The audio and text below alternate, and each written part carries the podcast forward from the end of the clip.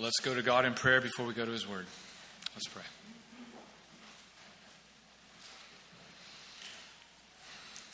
Father, we pray for your Spirit's help that He might give us understanding, that He might sanctify us by the truth. Your Word is truth. So bless your Word now. In Jesus' name, amen.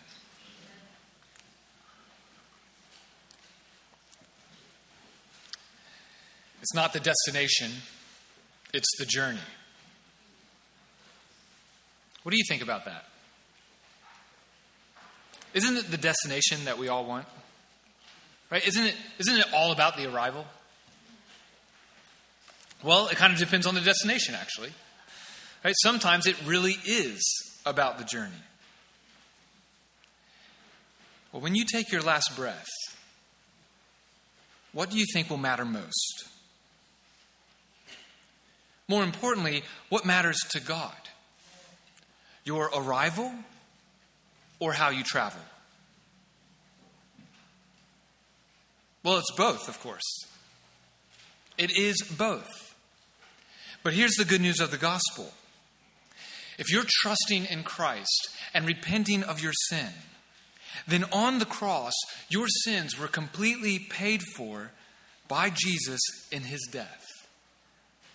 God will honor his son by bringing you all the way home. Your final destination is guaranteed. But how we travel matters. Not just for ourselves, but for those who travel with us. Where are you going right now in your life? How are you getting there? Our passage today is looking at one man's literal travel plans. But they teach us about what's ultimate in this life and how we're to live it in light of the end. So if you have your Bibles with you, please turn with me to Romans chapter 15, verse 22. Romans 15, verse 22. And if you're using one of the church Bibles, you can find that on page 1009. 1009. If you're new to the Bible, the large bold numbers are the chapters, the smaller numbers are the verses. And this morning we're looking at verses 22 through 33.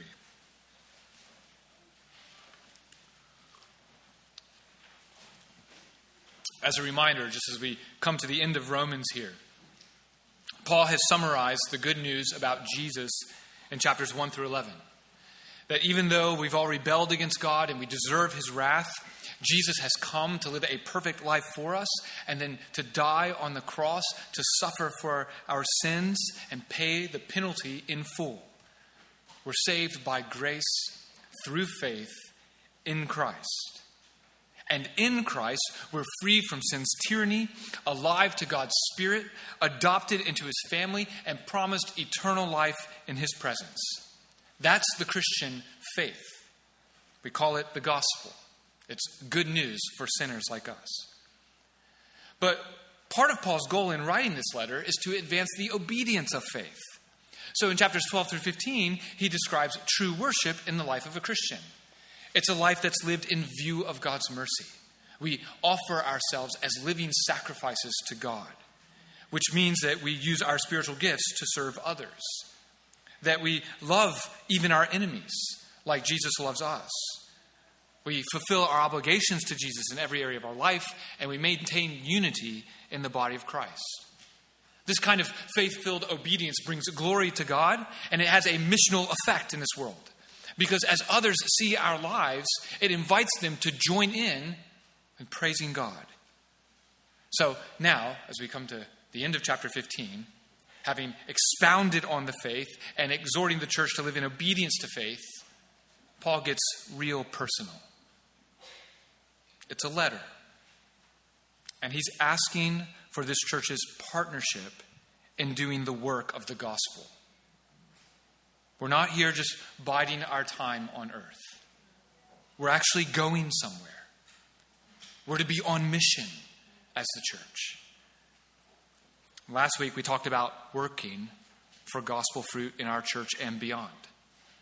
This week, Paul turns our attention to supporting that work. So that's the goal of this passage support gospel work in the church and beyond. Support gospel work in the church and beyond. And if you're taking notes to help you listen and apply this passage, there are three ways in the text to support this work. First, give to missions. That's in verses 22 through 24. Give to missions. Second, give to churches. That's in verses 25 through 29. Give to churches. And third, pray for the work. That's in verses 30 through 33. Pray for the work. This is how we support gospel work in the church and beyond. Give to missions, give to churches, and pray for the work. So, first, give to missions. Look at verse 22. That is why I've been prevented many times from coming to you. But now I no longer have any work to do in these regions, and I have strongly desired for many years to come to you whenever I travel to Spain. For I hope to see you when I pass through and be assisted by you for my journey there, once I have first enjoyed your company for a while. Paul's actually ending the letter just like he started it. Back in chapter 1, he says that he very much wants to see them, that he had often planned to visit them. And he's eager to preach the gospel to them and bless them spiritually, just like he has everywhere else. So clearly, he's, he, he wants to, them to know that he's not avoiding them. The only reason he hasn't come to them yet is because of his aim in verses 20 through 21 to preach the gospel where it hasn't yet been preached. That's what verse 22 is referring to when he says, That is why I have been prevented, many times from coming to you. There was work to be done in these regions, going, to go to places where Christ hadn't been named. But now, verse 23, he no longer has any work to do in this area. From Jerusalem all the way up to and around Illyricum, Paul's preached the gospel and planted churches. Now, it's not that everyone there now is, believes in Christ and has become a Christian, but he's laid the foundation for the churches in these regions to continue to do the work. So now he's ready to fulfill a desire that he's had for many years.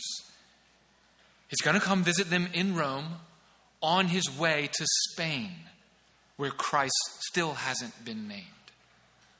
That's his aim.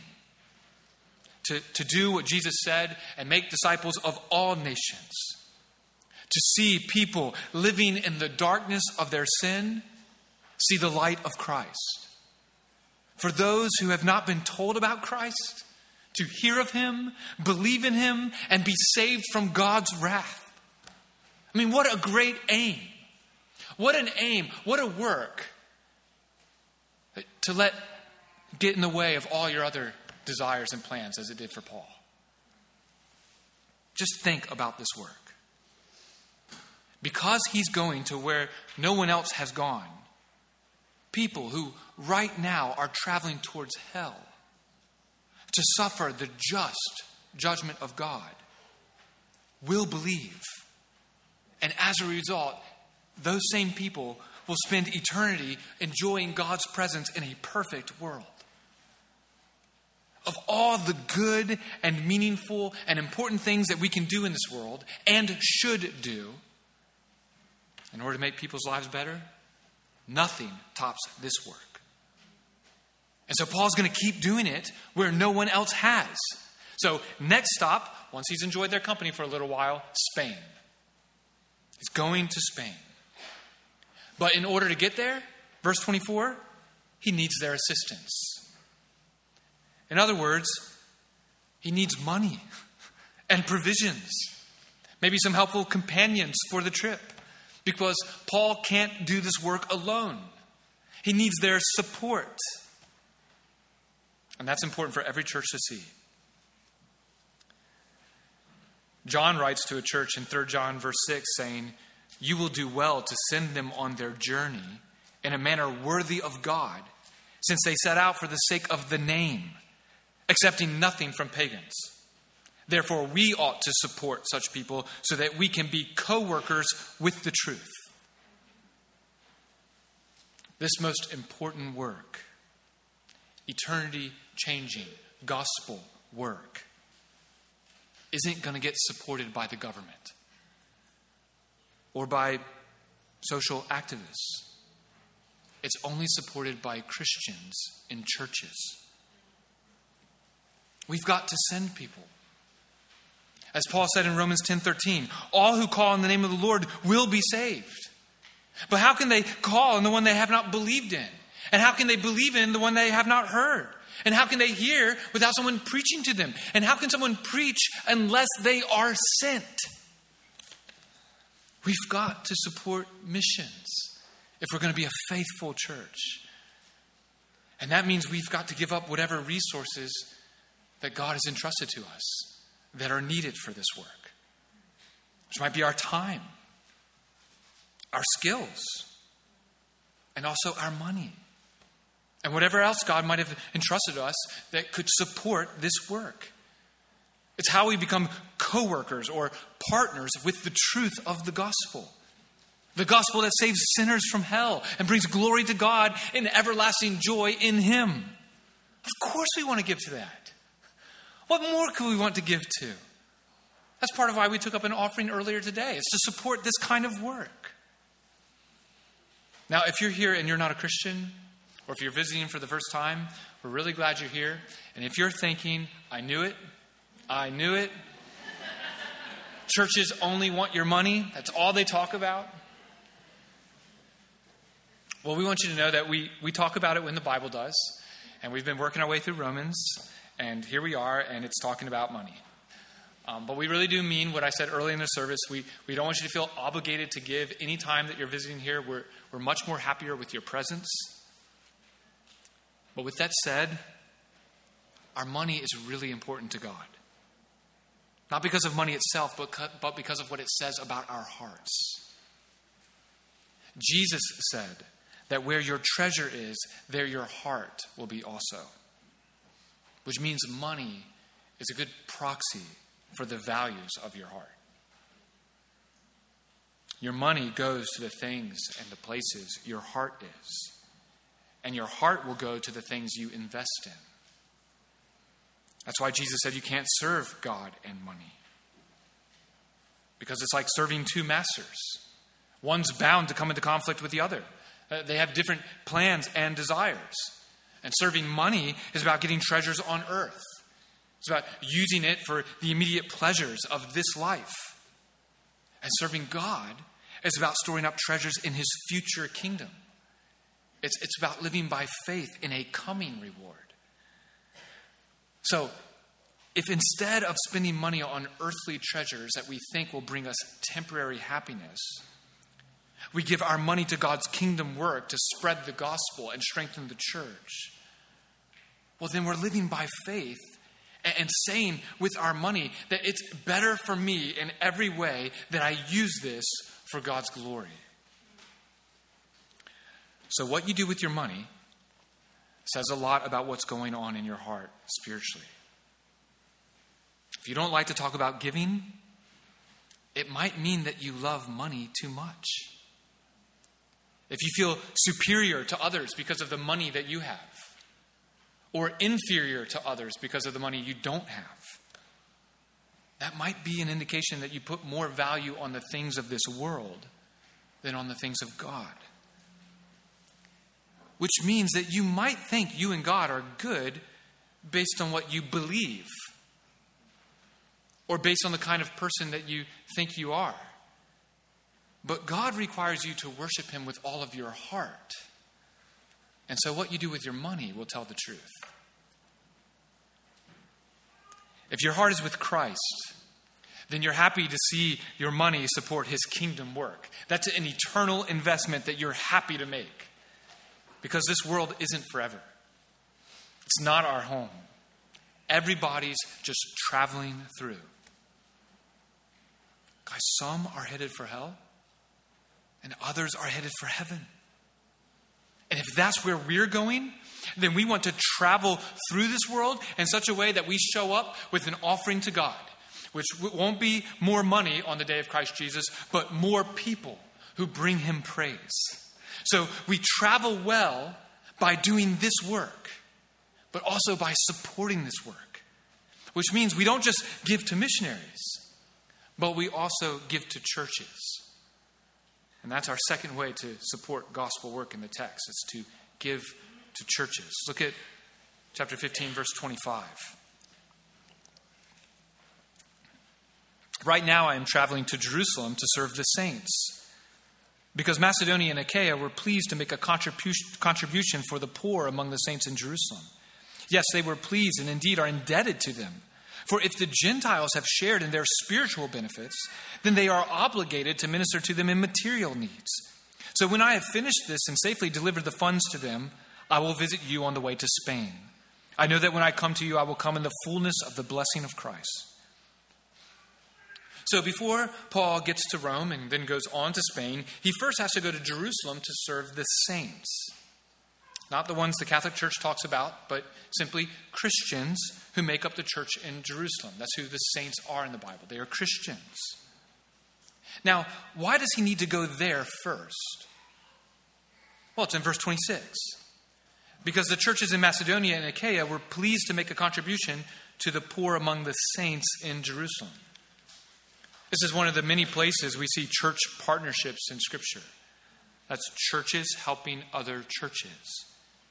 And in this case, it's churches that have never met each other. Uh, probably never will in this life. And probably will never receive any material benefit in return. And yet, 2 Corinthians chapter 8 tells us that these impoverished Gentile churches are giving generously with joy to their brothers and sisters back in Jerusalem who are also very poor. So this isn't like the rich churches giving to the poor churches. These are poor Gentile churches giving to poor Jewish churches. And the Jewish churches were very poor. Not just because of the general economy at the time, but also because of the persecution they experienced. You might be able to imagine what this was like because you might think of the social pressures in our own business climate today. Due to certain political views, businesses and organizations might pull their, their product from, from a particular city, or they might cancel an individual. Well, it's even worse for a Christian in a Jewish city under the rule of a pagan empire. In fact, there's evidence that the Jerusalem church even referred to itself as the poor. That's how bad it was. Their faith was a costly faith. Not like this fake version of Christianity we hear about today, which says if your faith is strong enough and you do right, God will bless you and He'll make you rich, healthy, and successful.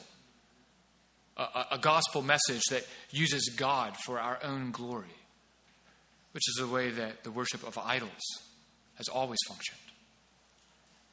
But thankfully, the true gospel has worked in these Gentile churches from Macedonia and Achaia. And in love for the people who brought them the gospel, they've taken up a large collection to help the church back in Jerusalem. So, again, it's churches largely made up of Gentiles, that's non Jews, giving to the church largely made up of Jews in Jerusalem who already have the gospel. This is not an area where Christ hasn't been named. This is an area where Christ the message of Christ first came. They already have the gospel. So, why is Paul prioritizing this trip over his trip to Spain? Because that's what he's doing. He's putting off going to the nations because he first needs to get to Jerusalem to help the church there. Why is he doing that? Well, a couple of reasons. For one, this gift he brings in reality is a spiritual debt they owe. Remember what Paul said back in chapter 11? Not only has the Messiah come through the Jewish people to bless the world, but the way that God's blessing in Christ comes to the rest of the world is through God's partial hardening of Jewish hearts. Many Jews reject Christ, and in response, they persecute the small number of Jews who do believe. And as a result of that persecution, the gospel goes out to the Gentiles as people who are scattered there by the persecution. But even in the face of persecution, as they go to these places, they continue to share the gospel at risk to themselves. That's how the great gospel blessing of salvation comes to Gentile churches who have life in Christ now. So, in Paul's mind, those churches are indebted to the Jewish church.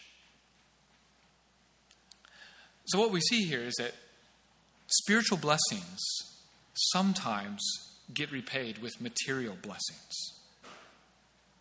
The material things we value, like money, can help express our love and appreciation for the grace of God. And that reflects the gospel. Christ, who was rich, became poor for our sakes in order that we might enjoy the riches of God Himself. He has richly blessed us in the heavenly realms with every spiritual blessing in Christ. So, in thankfulness and love for Jesus, we no longer live for ourselves, but for Him who died for us. And one way we do that is by taking the monopoly money of this world and trading it in for the real treasures of heaven by supporting kingdom work. We express love for Jesus' name by giving to his work among his people and caring for them just as he has, just as he does. Paul's simply using an argument from the greater to the lesser. If the Gentiles received spiritual blessings from Jerusalem, then the least they can do is share their material blessings. Now, I wonder if that sounds right to you. Is that really an argument from the greater to the lesser? In other words, here's a spiritual diagnostic question for your heart. What would you rather another church member give you? A large sum of money or spiritual truth that will shape your life? Which sweepstakes would you rather enter? One that will give you, promise you, a large sum of money, or one that will reward you with spiritual truth that will shape your life? If you're honest with yourself and you think, well, I'd, I'd rather have the money, I'll take that over the spiritual blessings. Well, that's a red flag. And if you're a Christian, you want to let that flag drive you this morning towards change. What are you seeing? What are you listening to? What are you reading? What are you experiencing that makes you believe money will pay out better than truth? Change those things so that you start to become more influenced by the spirit of the word than the spirit of this world. But if you're not a Christian, I want to try and persuade you to be open to that truth. Because there are a lot of people who, who have it all in this world, materially, materially speaking. A lot of people that the rest of the world envies and would trade it all to be, feel loved. We've all seen riches only make people feel worse because they should be happy and they're not. No one wants to imitate the Hollywood tragedy or the Hollywood marriage. But in Christ, we're loved by God. We're declared righteous in His sight. We're adopted as His children. We're filled with the joy of the Holy Spirit. We're promised eternal life. Money can't buy that. Nothing money can buy compares to that. So if you're a Christian and you understand that, well, then do you feel indebted towards those who shared the gospel with you? Or with those who've taken care of your soul and encouraged you spiritually? Kids, maybe that's your parents. You know, if your parents are raising you with a knowledge of the gospel and they're bringing you to church regularly, be thankful to God for them. Seek to honor your parents, show them your thankfulness. But maybe you're here and it's a friend that's discipled you or just other Christians that have encouraged you with the word. Well, look for ways to express your thankfulness. Because remember, ultimately, as Christians, we've been forgiven an eternal debt of sin. And we should never feel like we, we can pay off that debt of love. The way God likes for us, desires for us to, to make an, just one more payment on that endless debt is to show love to one another. And one way to do that is to look for ways to support Christ's work in his church and beyond. This kind of indebtedness that we're talking about is why these churches in Macedonia and Achaia were pleased to give out of their own poverty to the poor back in Jerusalem. And in this case, the giving doesn't just help another church, but it also displays the power of the gospel. Okay, just think about this. What if a, a group of impoverished, war torn Ukrainian churches sent a large sum of money to needy Christians back in Moscow right now? What would that say to the world about their allegiance to Christ first and their supernatural love to their Russian brothers and sisters? Okay, whatever that would communicate, communicate, that's what I think Paul's trying to communicate with this Gentile offering. This, this group of people who's largely hated by Jews and for centuries have been at war with them to so, some sense, certainly enemies, and yet they're giving a financial gift out of their own poverty. That speaks volumes about the truth of the gospel and the power of the Spirit. That's why Paul says that this gift is so important to supporting the gospel work in 2 Corinthians 9 12 through 15. He writes, For the ministry of this service, that is, the financial gift, is not only supporting the needs of the saints, but is also overflowing in many expression of thanks to God because of the proof provided by this gift. They, that is the church in Jerusalem, will glorify God for your obedience to the gospel. That's what Paul's really after. The major goal here is displaying the supernatural power of the gospel in the love and unity between Jew and Gentile, resulting in the glory of God. It's not primarily about money. Not for Paul, not for the Jerusalem church, not for the Macedonians. The money's necessary, so he asks for it, but more importantly, he says it's the proof or the evidence that everyone's looking at as spiritual investigators and concludes the Spirit of God is at work here. The gospel is true.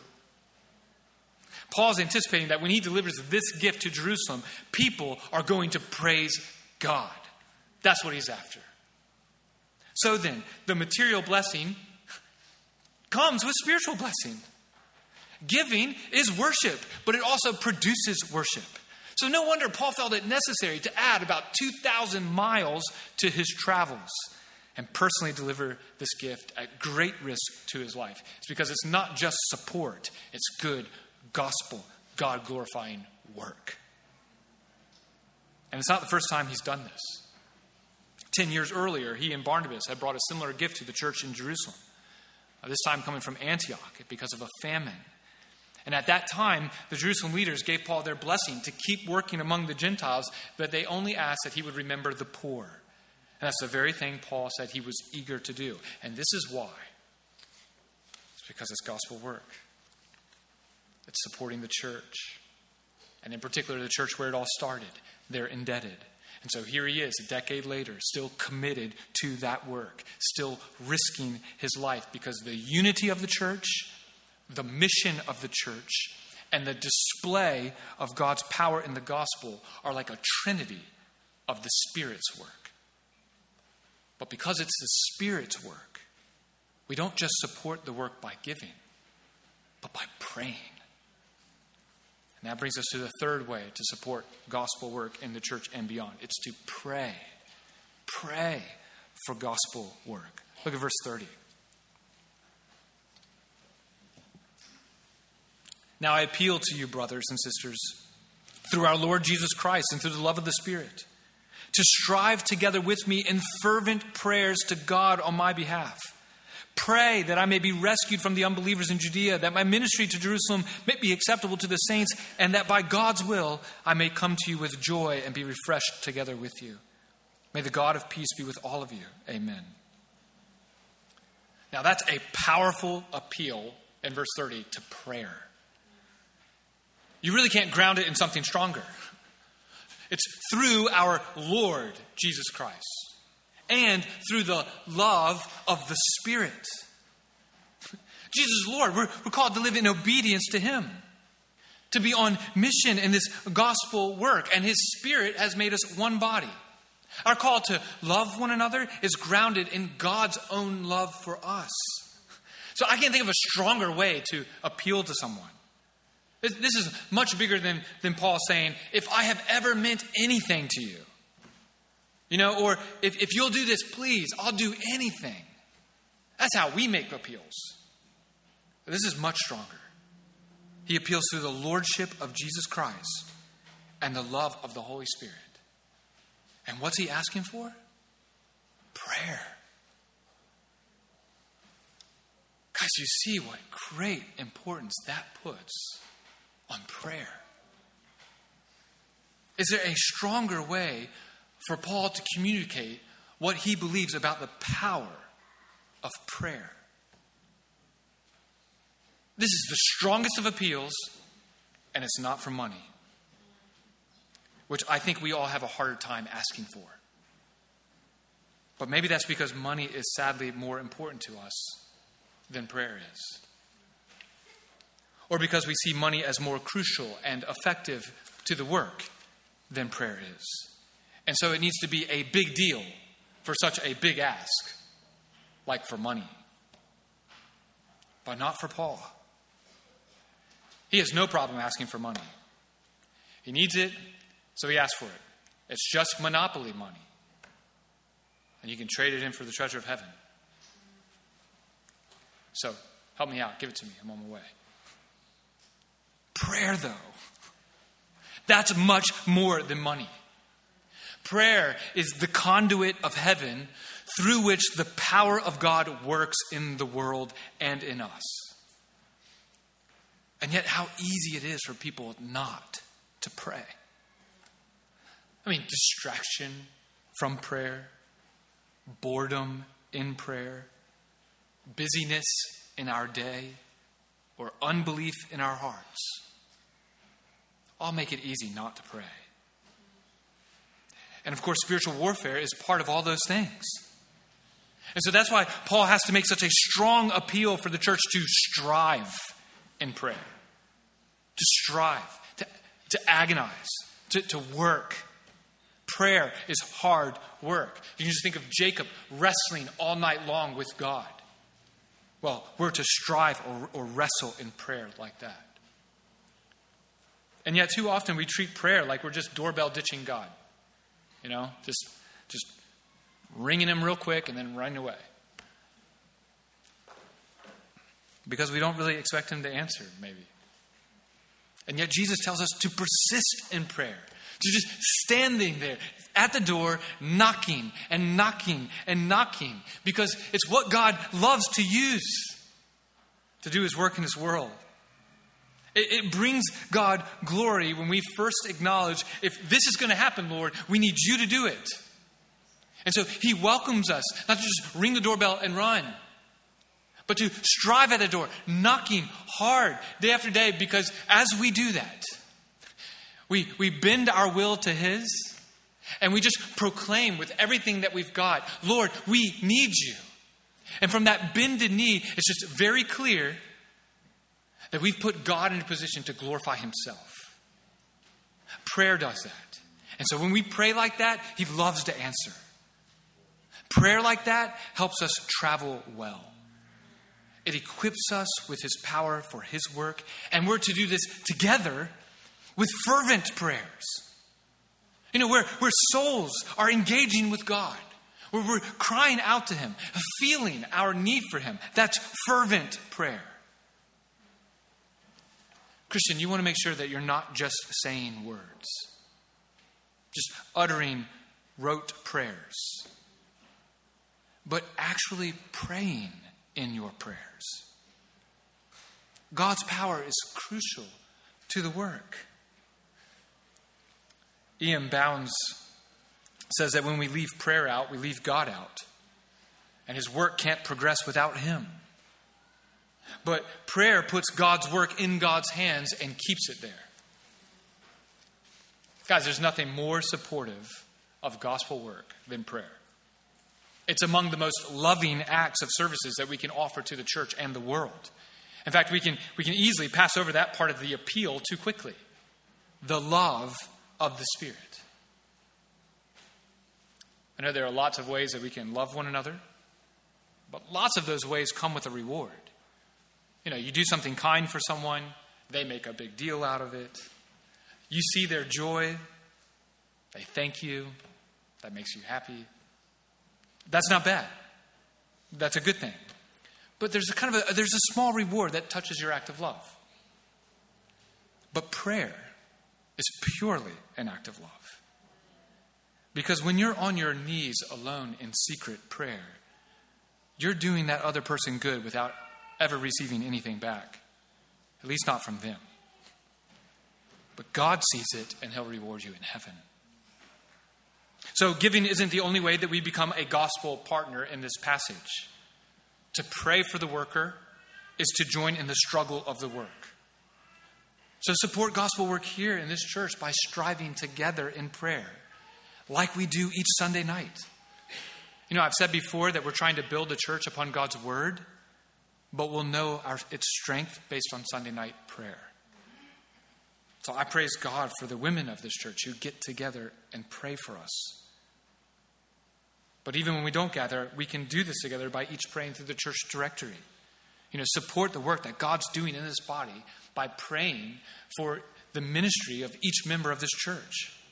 We're all on mission, working for gospel fruit. So work together and support one another by praying. And be intentional with this. Come up with a plan and pray specifically, just as Paul has three specific prayer requests for this church in verse 31. He first says, Pray that I may be rescued from the unbelievers in Judea.